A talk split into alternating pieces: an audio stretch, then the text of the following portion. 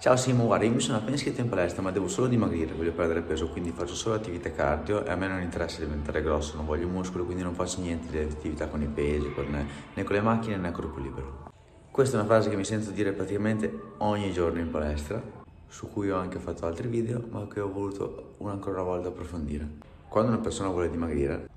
può fare sì sicuramente attività cardio che aiuta a bruciare calorie, ma se una persona fa solo e soltanto cardio, non fa niente di attività muscolare, rischia di perdere sì peso e magari lo perderà anche più velocemente rispetto a uno che fa più se la pesi, ma perderà peso e probabilmente anche un pochino di tessuto muscolare, di massa magra, provocando anche un rallentamento del metabolismo e con l'effetto di avere un corpo non super tonico, anzi un pochino flaccido. Inoltre, se stai in deficit calorico e si fa molta attività cardio, si rischia anche che il tuo senso di fame aumenti, quindi finirai per mangiare un pochino di più e sarà ancora più difficile stare a dieta. Viceversa l'attività muscolare con gli attrezzi o corpo libero comunque, insomma non solo prettamente cardio, serve ad aumentare o a preservare la massa magra, la massa muscolare, quindi ad aumentare il metabolismo,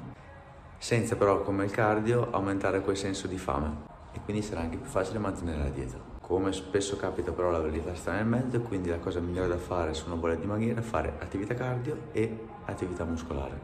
Perché con l'attività cardio prima di tutto alleno il cuore e brucio un pochino più calorie quindi mi aiuta a stare in deficit calorico. Con la parte di esercizi muscolari mi aiuta a mantenere o magari ad aumentare la massa magra,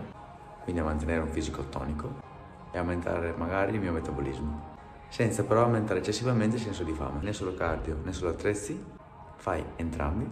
e magari fatti costruire un piano di allenamento e di nutrizione di dieta personalizzato sulle tue esigenze, perché ogni persona è fatta a modo suo. E ricordati che la gatta frettolosa ha fatto i figli ciechi e anche nell'allenamento non bisogna avere fretta perché poi finirai sì per perdere peso ma per recuperarli in modo velocissimo con gli interessi anche e se non li recuperai quando avrai perso peso risulterai un pochino troppo flaccido, troppo poco tonico. La calma e la costanza sono due grandi amici in queste situazioni.